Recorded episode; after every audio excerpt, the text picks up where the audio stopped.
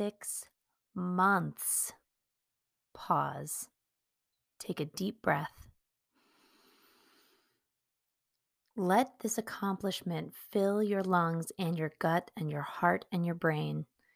For someone who once struggled to make it for one day without drinking, half a year is truly monumental. All those key words that have captured various milestones along this journey apply to this one too clarity, pride, contentment, presence, love, peace. But what is different now? What have I gained that I didn't have at one month, at 100 days, or at four months? One word comes to mind steadiness.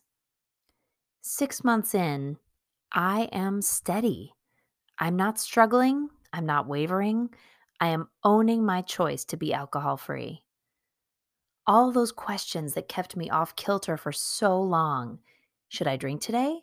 Is it too early to start drinking? How much can I drink? What if I just have one more glass? How about I just finish the bottle so I can start with a clean slate tomorrow? All those questions are gone. In their place is quiet, space to be creative and curious an inner calm that I never had when I was drinking. The wine witch has diminished from Voldemort in the Deathly Hallows to Voldemort in the Sorcerer's Stone, almighty force to wimpy wisp. And I am one woke former wine mom who is too happily ensconced in my booze free zone to ever let her gain power over me again. Over the past six months, I've experienced enough holidays and special occasions to be able to say this I don't merely survive them, I delight in the new normal of experiencing them without alcohol. And each and every one of these occasions has been, without exception, better and more enjoyable because I did not drink. I never thought that would be true for me, but as my kids would say, it so is. Will I go back to drinking when this year is up? the million bottle question. My answer remains the same as it was on day one. I want to not want to go back. Yet I still can't imagine my life without another sip of any type of alcohol ever. So when my year is up, I will either drink a bit on special occasions or I won't. Either way, I will never go back to where I was. I wish I was ready to say I'm done forever. I dream of writing a book about my journey that can sit on the shelf beside the other amazing quit lit I have read over the past year.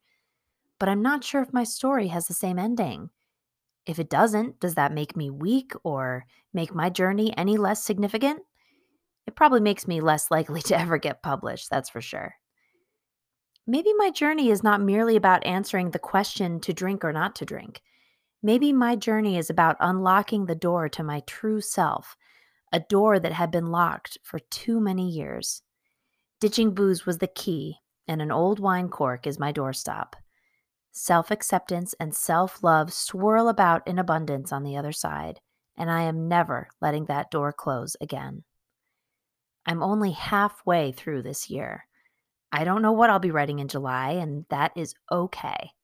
As long as I continue to move forward with honesty and without judgment, I know that I will conclude the story of this year right where I belong.